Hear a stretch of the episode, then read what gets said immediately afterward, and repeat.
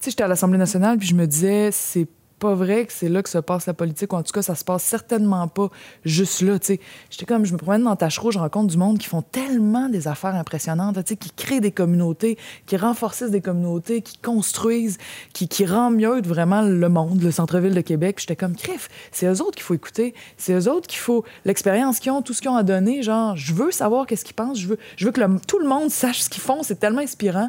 Fait que j'ai dit, je vais faire un podcast, on va jaser ensemble, je veux que tout le monde sache c'est quoi qui se passe, puis que c'est beau. C'est pas juste déprimant. Fait que euh, le podcast s'appelle Nous ne sommes pas seuls.